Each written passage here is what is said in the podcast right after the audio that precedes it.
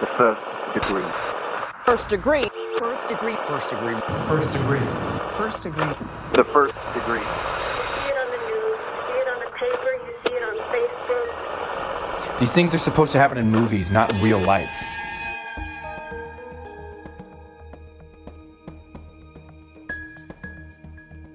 Welcome to the First Degree, the true crime podcast that you might end up on. My name is Jac Vanek. I'm sitting here with Alexis Linkletter, and this is part two of our Williams case. If you haven't listened to part one, this is going to be very, very confusing for you. So go back and listen to part one. Everybody on our Patreon is listening to this immediately after part one. And if you're not part of our Patreon, you know that we put all of our multi parters right on Patreon so you can binge because we know you people love a binge. Oh, yes. In the past, people have gotten very mad about the two parters, about us not announcing it at the top of part one that it's going to be a two parter. Because the cliffhanger, I mean, that's the stuff that really gets people's gears going. No one likes that. No one likes that. Without that. a little mental prep, at least. I know. Or, but that's why we now started putting them on Patreon. So if you really, really need to do it and you don't want to wait, jump on over there. That's right. All right. Should we dive right in? I think we should. All right. Well, that's enough of that. So let's turn on the lights And turn up your anxiety. because this could be you.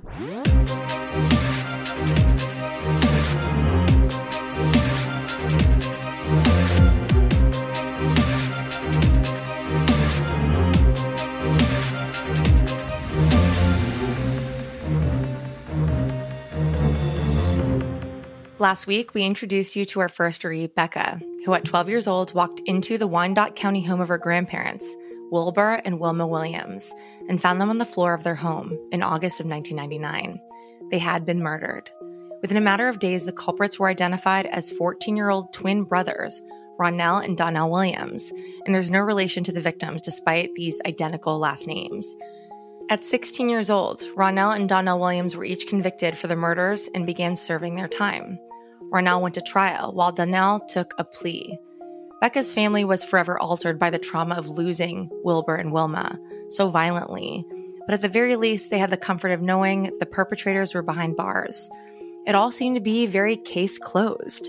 That was until a slew of accusations pointed at a retired Kansas City, Kansas detective named Roger Golubski came bubbling to the surface. Who was that detective? What did he do? And what does he have to do with the case of Wilbur and Wilma Williams? So after Ronell and Donnell's convictions, Ronell appealed his conviction in March of 2004. Essentially, he felt like he'd been treated unfairly during the trial, but that appeal ended up failing. So Ronell tried to appeal again in September of 2016. This time, he accused Kansas of being unconstitutional. He claimed that, under the Eighth Amendment, life imprisonment was considered cruel and unusual punishment for juvenile offenders. And for all intents and purposes, the courts agree that serving 50 years without the possibility of parole is pretty much a life sentence. Right. And anytime you throw the word unconstitutional around, it's bound to get some legal steam. And that's what happened here. So Ronell's appeal did make it through one appeals court, but ultimately the Supreme Court of Kansas rejected it. They said that it would have been unconstitutional if Ronell's age hadn't been considered during his sentencing, but his age was considered. So his appeal was denied, and he continued serving his prison sentence. And we also want to throw in that Ronell had not shown any glimpse of remorse through this ordeal and through the appeals process as well. Zero. Right. And it's one thing to throw yourself at the mercy of the court and apologize, take responsibility, and then allow the legal process to unfold properly if you were in fact wrong during the judicial process. But that is not what happened in this case. Right. And it was in 2016, some years later, when retired Kansas City, Kansas detective Roger Golubski first came under public scrutiny. And this was for his work on the double murder case and ultimate conviction of a man named Lamonte McIntyre. So McIntyre, who had served more than two decades in prison for a crime he didn't commit, was freed in 2017 when the district attorney for Wyandotte County determined that he no longer had faith in the conviction and actually asked the judge to dismiss the case against McIntyre. So following his release, McIntyre and his mother filed a civil lawsuit in federal court against multiple officers, but focused the majority of their suit against the actions of one man, and that is former detective Roger Golubski. Lamonte was just 17 years old when he was arrested for double murder, and it turns out that he had absolutely nothing to do with the crime. There was no physical evidence, no weapon, no motive, and no connection between Lamonte and the victims. Five alibi witnesses vouched for Lamonte's uninterrupted presence far from where the crime occurred. But after all that, he was still convicted. It was Lamonte's suit that first brought Roger Golubski's alleged misdeeds out of the shadows and into public view. Right, and the suit claimed that Golubski used his badge to terrorize the black community in Kansas City, Kansas for decades, further alleging that he sexually preyed upon vulnerable black women, extorting them for sexual favors and coercing them into fabricating testimony to clear some of the cases he was investigating. In fact, in the suit, McIntyre's legal team included the initials of 73 women they say that Golubski victimized based on interviews and other evidence that they collected. So I want to just break this down in layman's terms for all of you, everything we've just kind of said. To be clear, this means that Golubski, while he was wearing a badge, was raping women, exploiting his power, and in certain cases, gathering false testimony and witness statements to wrongfully implicate innocent people for the purpose of just closing cases um, and getting them off his list of cases he needed to solve. And he would also promise women that he would help them or their family members get out of legal trouble that they were in in exchange for sexual favors, etc. So there's a ton of coverage on the Lamonte McIntyre case. So we encourage you to delve in if you want more information. It's super important. But for the purpose of this episode, we're pivoting back to the reason we're here. Wilma and Wilbur Williams. So what exactly does Roger Golubski have to do with their case? So, after Lamonte McIntyre filed his lawsuit, other Golubski accusers ended up coming forward. And one of those accusers was Ophelia Petaway Williams, the mother of Ronell and Donnell Williams. And according to court documents, her horrible experience with Roger Golubski began in August of 1999. And this is when Kansas City police officers served a warrant to search her home after her 14 year old sons, Ronell and Donnell, were named as the prime suspects in the murder of Wilbur and Wilma Williams. We told you about the search in last week's episode, but allegedly much more happened behind the scenes. So let's go back to August of 1999. So, we're going to give you a little reminder of the timeline here. So, on August 3rd of 99, Wilbur and Wilma Williams, unrelated to Ophelia Williams or Ronell and Donnell Williams, were found shot to death in their home. On August 5th, 99, police located the murder victim's burned out 1992 Dodge Spirit in a parking lot. Two days later, on August 7th, a police informant identified four teenagers who had been in the car. And under police questioning, two of these teenagers said that they had gotten the car from Ronell and Donnell Williams. On Saturday morning, August 8th, the police served a search warrant at the home of Ophelia Williams, their mother. And according to Ophelia's account obtained in court documents, Roger Golubski was among the officers that helped serve this warrant and was present that day. Ophelia alleged under oath that this is when Golubski's abuse of power began, and this is what the court docs say verbatim. During the police search, Williams was ordered to sit with her 12 year old daughter and Golubski in the front room of her home. Golubski was in plain clothes with a firearm visible in his hip holster. Williams asked questions trying to understand what was happening. Golubski, openly staring at Williams' body, gave no answers. Instead, Golubski told Williams that she was attractive, complimented her legs, and told her that he expected her 12 year old to grow up and look just like her. So, during the search of Ophelia Williams' home, investigators would ultimately find shell casings that connected Ronell and Donnell to the double murder they were being investigated for. And friends of the twins, remember, had also fingered them as being the ones to give them the stolen vehicle that belonged to Wilbur and Wilma Williams. Ronell and Donnell also ultimately confessed to each of their roles in this double murder many times. As a result, they were charged with the murders. And here's what happened next. So, after Ronell and Donnell were arrested, Ophelia said that Detective Roger Golubski approached her again and offered to help with her sons. The detective who was officially assigned to the lead on the double murder case of Wilma and Wilbur Williams was a detective named Terry Zeigler. And this is relevant and important because Zeigler was Roger Golubski's investigative partner for many years, and Zeigler would eventually go on to become the police chief of the Kansas City, Kansas Police Department. In fact, Ophelia Williams has accused Zeigler, Golubski's former partner, of being outside her house in their police vehicle on one occasion when Golubski actually assaulted her. Zeigler has adamantly denied the accusation, saying he investigated the case involving her sons with a different detective because Golubski was an acting captain at the time. Right. So Zeigler denies her claims. But either way, according to Ophelia, a few days after her sons were arrested, Golubski returned back to her residence. And during that encounter, he told her that he knew the DA and that he could pull some strings in their case. So he's dangling basically over a desperate mother, like, I can help get your sons out of trouble. After he said that, he allegedly made a sexual advance towards her, one that Ophelia rebuffed. And apparently that's when he raped her. After he was done, he said, I'll see you later. And he returned again and again to sexually assault Ophelia Williams. And because Golubski was a cop, Ophelia felt she had nowhere to turn. Ophelia alleged that for more than a year, Golubski assaulted her on several occasions.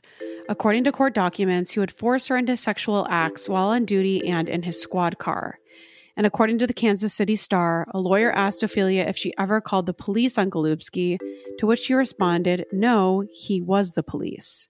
And more alleged victims of Roger Golubski have come forward. Ronell and Donnell's mother, Ophelia Williams, has been one of the faces of and public facing advocates for his victims, many of whom don't want to be identified. The allegations garnered a lot of press when Team Roc, the social justice arm of rapper Jay Z's company Roc Nation, took out a full page ad in the Washington Post calling the alleged police corruption in Kansas City one of the worst examples of abuse of power in U.S. history. Let's be real. At the minimum, Roger Golubski appears to be a dark cloud over countless lives in the Kansas City, Kansas community. And while he has not been prosecuted for any of the allegations he's facing, he was arrested by the FBI in September of 2022. And he was charged with six counts of depriving two individuals of their civil rights, along with sexual assault, kidnapping, and attempted kidnapping. So being indicted is certainly fucking something. But here's where things get messy. So Ophelia has given her account about the victimization she's suffered and the assaults she suffered at the hands of Roger Golubski but she's also saying that Golubski framed Ronell and Donnell for the murder of Wilbur and Wilma Williams. This is a problem because there doesn't appear to be any evidence of those specific claims of framing. However, the claims that she was assaulted by Golubski definitely hold weight and appear to be true. In the case of Wilbur and Wilma's murder and how it melds with the alleged abuses perpetrated by Roger Golubski, let's be real, deal with many sensitive issues like corruption, systemic racism, and obviously this exploitation of power. We're dealing with a lot of injustice here, and we just want to put that up there. Like, this is a sensitive episode, and a lot of things are at play. But for now, we're going to pivot back to Ronell and Donnell.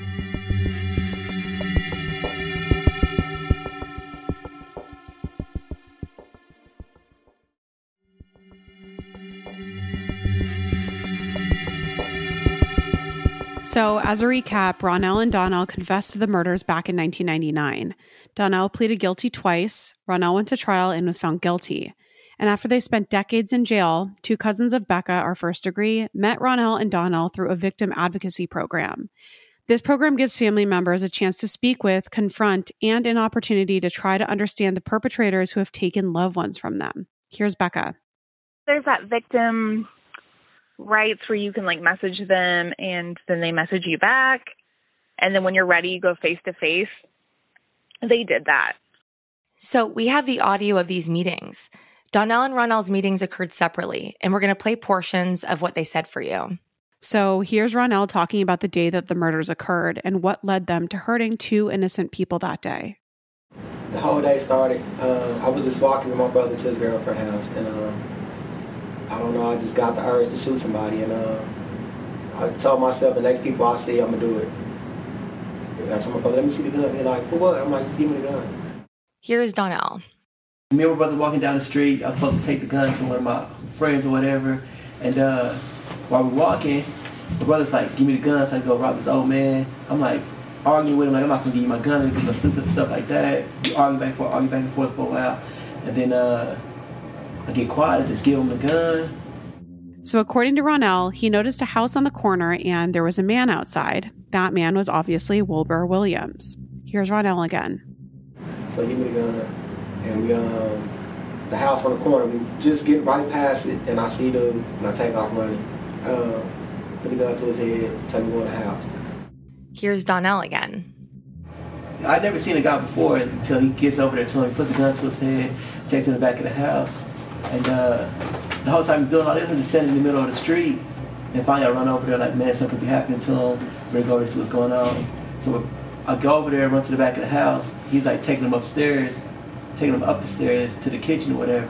And so uh, they get up to the top of the stairs. Everybody just standing still. The twins both describe Ronell taking the gun and forcing both Wilbur and Wilma into their own house at gunpoint. At the time, Wilma had been outside in her garden. Ronell describes holding them at gunpoint and encouraging his brother Donnell to run through the house and find things to steal. A couple minutes pass by, my brother come running up the stairs. Like, what are you doing? I'm like, man, nothing. Just go find something to get away from me. Donnell listens to his brother and starts searching the house. So I get the car keys out the purse, a little money, put some money back. Then I'm like, fuck it, I just burn out, get the car keys, put the car to the side of the house, and uh, I sit down wait for my brother. According to both brothers' confessions, Donnell went and sat in the Williams car to wait for Ronell, who was left alone inside with Wilbur and Wilma Williams. Here's Ronell. So he goes outside. Standing at the door. Uh, the knife was on the table. It was a knife on the table. Uh, I grabbed the knife. I was gonna stab him at first. I was like, nah. So I put the knife on the, you know, in front of him on the table, and he grabbed the knife. And I was walking back to my spot at the door. We had the knife. I'm like, man, put the knife down. And he mumbled something. So I shot out the window, and put the knife in the sink. And I just shot him some more. And I was gonna leave, and she was there, and so I shot her too. Ronell describes entertaining the idea of stabbing Wilbur before opting to shoot both he and Wilma. Becca's cousins were permitted to ask questions throughout this meeting, which is what you're going to hear next. I mean, like, what's what's going through your head? Like, Nothing. Um, you, I guess that's what we're trying to. it's, it's, it's nothing. My head is empty. Cause I already know what I'm finna do. Uh, my mind is made up. It ain't nothing to think about. Uh, shit, uh, I was just waiting on my brother to get out the house. And uh, he was leaned up against the sink. When I was shooting, he was leaned up against the sink. Uh, when I stopped shooting and started shooting her, he was still leaned up against the sink. I don't know how he got on the floor, but he was facing the window. Did Grandma have her hands over her Uh, face? one of them, when I first pointed the gun at her, she had her hand up, and then she moved. And the first shot I shot, it went in her cheek, um, behind her right cheek. I saw the little blood coming out. I was like, yeah, that's what I thought. Like, man, this ain't nothing like movies. So I shot her some more, and it left.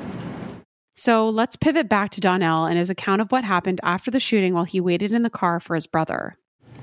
And I'm like, fuck it, I just burn out, get the car keys, put the car to the side of the house, and uh, I sit down wait for my brother.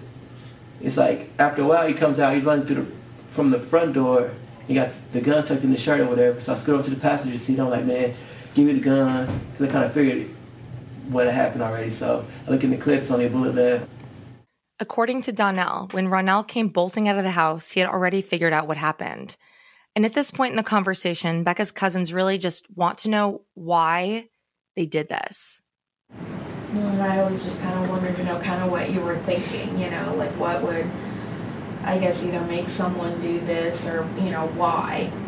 I, I didn't do it because of what I missed, missing. I just did it. Um, I didn't do it because I was mad at anybody. I didn't do it. Nothing. I just wanted the experience.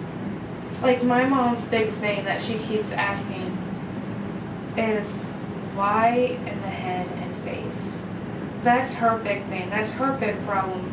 Is that the fact that, you know, hey, it just wasn't in the arm or the chest or just one in the head, boom, kind of like you see on I wanted to TV. kill him, so I had to make sure they was good. But they weren't when you left. They laid there on the floor, drowning in their blood. You know, which is not a fast process because you know your lungs got to fill up with that blood until you just you can't breathe. I mean, gunshots made that happen. Becca's cousins also wanted to know if they felt any remorse all these years later. Do you think there's any regret or remorse, or is it kind of just kind of is what it is. It is what it is. Uh, one of the things I can't regret it because I intended to do it. Uh, I knew what was going to happen. I knew everything here was going to happen, so no, I don't regret it. Um, sorry that I don't regret it, but it is what it is. So And- and I there's know- like nothing you would change that day. Uh, I did what I wanted to. Appreciate the bluntness. Playing devil's advocate, maybe this lack of remorse is a defense mechanism that one sinks into when there's a lifetime of prison in front of you. Maybe regret isn't conducive to survival behind bars. Either way, it's hard to imagine sitting across from someone speaking about the lives of your murdered loved ones, which they took, with such a flat, apathetic affect. Donnell holds a different position from his brother. What do you feel like is your accountability towards the crime? Like, what do you feel like you're accountable for when it comes to what happened to my grandparents? Uh, now looking back on it, I, I see now that I probably could have stopped him. I mean, but I, it's like uh, once I gave him the gun, I thought it was gonna be a robbery and that was it. Probably should never gave it to him in the beginning, but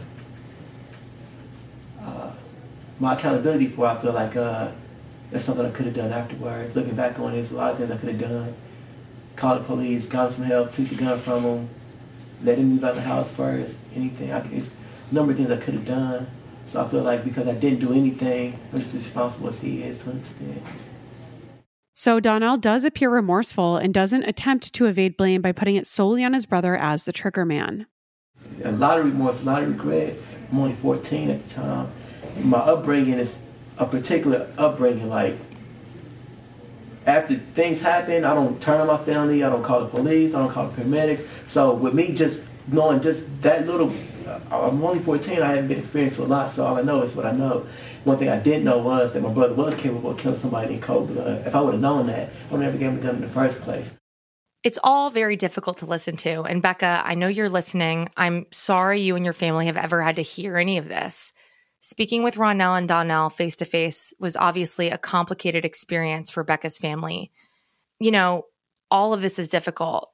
But then we have Donnell, who had previously apologized during his initial sentencing, and he does seem remorseful, as much as any murderer can seem truly remorseful, you know? But on the other hand, you've got Ronell, who was not remorseful, as you heard yourselves. And Becca, she couldn't bring herself to watch the videos of these meetings for a really long time. I know my cousin called him a monster and he's like, Yep, I am a monster. Like he he has no remorse. He said he would do it again. He said that to my cousin. And the other one the one that didn't kill them was like, I'm sorry. You know, like there's nothing I can say, but I'm sorry. Like he even said like when we were in court, I remember when they were saying the everything, they said, Do you have anything to say? And he was like, I'm sorry for what we did. But then the other one that killed them, they asked him, Do you want to say anything to the family? And he just sat there cold. It's important to underscore that the portions of these meetings with Ronell and Donnell that we played for you are small snippets of what were hours and hours of conversation. In addition to what you've heard, they talk about having really difficult childhoods. They talk about having strained relationships with their families. They talk about very young involvement within gang activity. And Ronald talks about how he never really felt loved before in his entire life. A lot of what they said reflects generations of systemic oppression and racism and the impact it has on marginalized communities and how these things have impacted each of them. The sad truth is that Ronell and Donnell are, in fact, guilty of murdering Wilbur and Wilma Williams, even if the circumstances of their lives that led them to that moment aren't necessarily fair. What's also true and also difficult to reconcile in the context of this case is that Ophelia Williams, Ronell and Donnell's mother, is in fact a victim of Detective Roger Golubski. And in all likelihood, Roger Golubski used his proximity to helping solve the murder of Wilbur and Wilma and the access this case provided him to target and victimize Ophelia Williams. Then he likely manipulated her with false promises of helping her sons to further victimize her. Tragically, today, Ophelia's allegations hold little legal power. In the state of Kansas, an adult has a two year window to file a lawsuit over claims of sexual assault. That window has long since passed for crimes Ophelia says happened in 1999. And as we mentioned, Roger Golubski was arrested in September of 2022 and charged with some of the crimes that he's been accused of. He's been charged with six counts of depriving two individuals of their civil rights, along with sexual assault, kidnapping, and attempted kidnapping, aggravated sexual abuse, and attempted aggravated sexual abuse to a previously filed indictment against Golubski. Golubski is also charged with protecting a notorious drug dealer who is running a sex trafficking operation of underage girls. My God. Oh, I know. And this is just like the tip of the iceberg with this guy because additional charges include involuntary servitude of two teenagers who were held captive at an apartment complex and allegedly raped by the traffickers Golubski stands accused of helping. And he also stands accused of raping one of the girls who was 16 at the time. And following his arrest, Golubski has attended several federal court hearings, but at the moment, he's on house arrest and no trial date has been set. Last month, the now 71 year old Golubski had his attorney request a reprieve of his house arrest so he could be hospitalized, citing his failing health. At earlier hearings, his attorney said that his client had heart bypass surgery in April of 2022, has diabetes, and failing kidneys. His victims fear that he may die or he may delay trial proceedings indefinitely, which would allow him to evade justice for what he did to them. Another sad truth is that based on the kind of person Golubski appears to be, there may in fact be other people who were wrongfully convicted as a result of his corruption, besides Lamonte McIntyre, who we talked about at the top of this episode. But the thing is, Ronell and Donnell did not claim to be innocent, not back in 99, and not when they spoke to Becca's cousins years later. Golubski could be a corrupt predator, allegedly. I mean, I, he hasn't been convicted, so I have to say allegedly. Probably is. And a dirty cop who victimized Ronell and Donnell's mother. Yes, predator, but sadly, it doesn't necessarily undo what Ronell and Donnell did. Wilbur and Wilma's family received courtroom justice for their lives that were stolen. And the victims of Roger Golubski deserve justice too. When Becca realized the depth of Golubski's corruption, she worried about how it could impact her grandparents' cases. Because as terrible as Golubski's actions towards Ophelia were, Donnell and Ronell appear very much guilty for what happened to her grandparents. And Wilbur and Wilma definitely deserve justice for that. I just remember him being a detective on the case and that I was like worried that this would put some kind of hold or some kind of like less sentencing for the boys. Like it it was just a scare, a huge scare. Golubski has pleaded not guilty to all of the charges and he maintains his innocence. However, the number of people who have come forward with harrowing stories about Golubski that spanned his 35 year career suggests that he is a very bad man, and there's a good chance that he is, in fact, guilty of all of these things.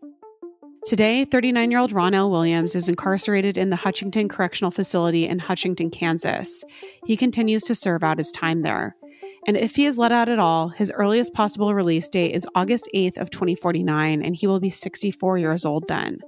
However, behind bars, Ronell isn't exactly on his best behavior. In fact, so far, he has racked up around 100 disciplinary reports for things like fighting, lying, and rioting. 39 year old Donnell Williams is also incarcerated in the Hutchinson Correctional Facility, which kind of seems like it shouldn't be allowed, but I guess good for them. Yeah. He may be in a different section of the same prison. It's unclear whether they have contact with one another. And according to the Kansas Department of Corrections, while Ronell's security custody level is high medium, Donnell's is low medium. So maybe he's in a totally different building. We're not really sure. Either way, Donnell's earliest release date is August 8th of 2024, and he'll be nearly 40 years old then. And it is hard to say if they're going to let him go because he also has about 50 disciplinary reports so far. Obviously, this all kind of comes back to Becca and her experience. And without a doubt, she is still impacted by the murder of her grandparents. Being the one to discover the crime scene is something that has stuck with her and has caused immense trauma that she's had to work through.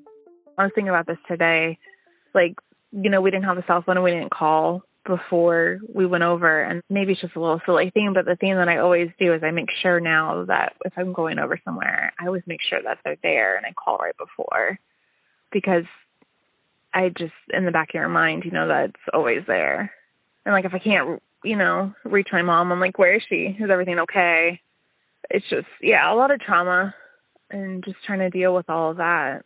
I have a great support system. My mom's been my rock through it all. And I mean, she's been through a lot too. I can't imagine, you know, how she felt and feels. Because Donnell is eligible for parole next year, uh, that really concerns Becca. This is part of the reason why Becca has chosen to talk about her experience and her grandparents publicly for the first time. I'm trying to open up and talk about it more because a lot of people just don't know, and I, I I'm ready to like bring awareness of it and let everyone know about what happened, and you know, because the one is up for parole or he gets out in 2024. I know it's coming up soon, and I'm going to be the one that's going to have to be the advocate for that and really push. If there is one thing we can learn from today's case, perhaps it's this actions have consequences, and not just the consequences you can see. It's not always if X happens, Y will follow. It's more complex than that. One decision by one person can cause a never ending ripple effect that could go on genuinely forever. Donnell and Ronald's actions will always impact Becca's life, her family's lives, the lives of every member of Wilma's church, the life of Wilbur and Wilma's favorite waitress at their local restaurant, their mailman, their mechanic, their next door neighbor. People we can't even fathom were hurt by this unthinkable tragedy. And in the exact same way, Roger Golubski's actions will always impact Ophelia's life. And he was brought to the Williams home and encountered Ophelia because of what Ronell and Donnell did, right? Ripple effects. He's also impacted the lives of so many more women. And each person that these terrible actions affected, well, maybe those people are a little worse for wear now. Maybe they trust others a little bit less. Maybe they show a little less kindness. Trauma manifests itself in invisible, unknowable ways. And all we can do is try. Try the best and the hardest that we can to ensure that our actions have good impacts, good ripple effects, that even as we try to navigate the negative actions of others, we always keep in our heads, keep in the forefront of our mind that we must try to do better.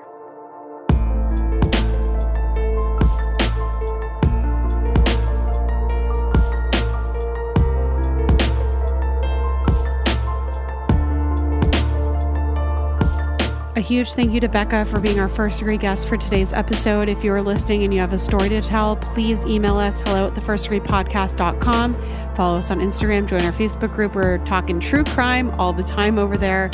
Join our Patreon if you're looking for more first degree content. And stick around tomorrow. We'll have a brand new episode of Killing Time right in your feed. And remember, only you can prevent serial killers. And keep your friends close, but not that close.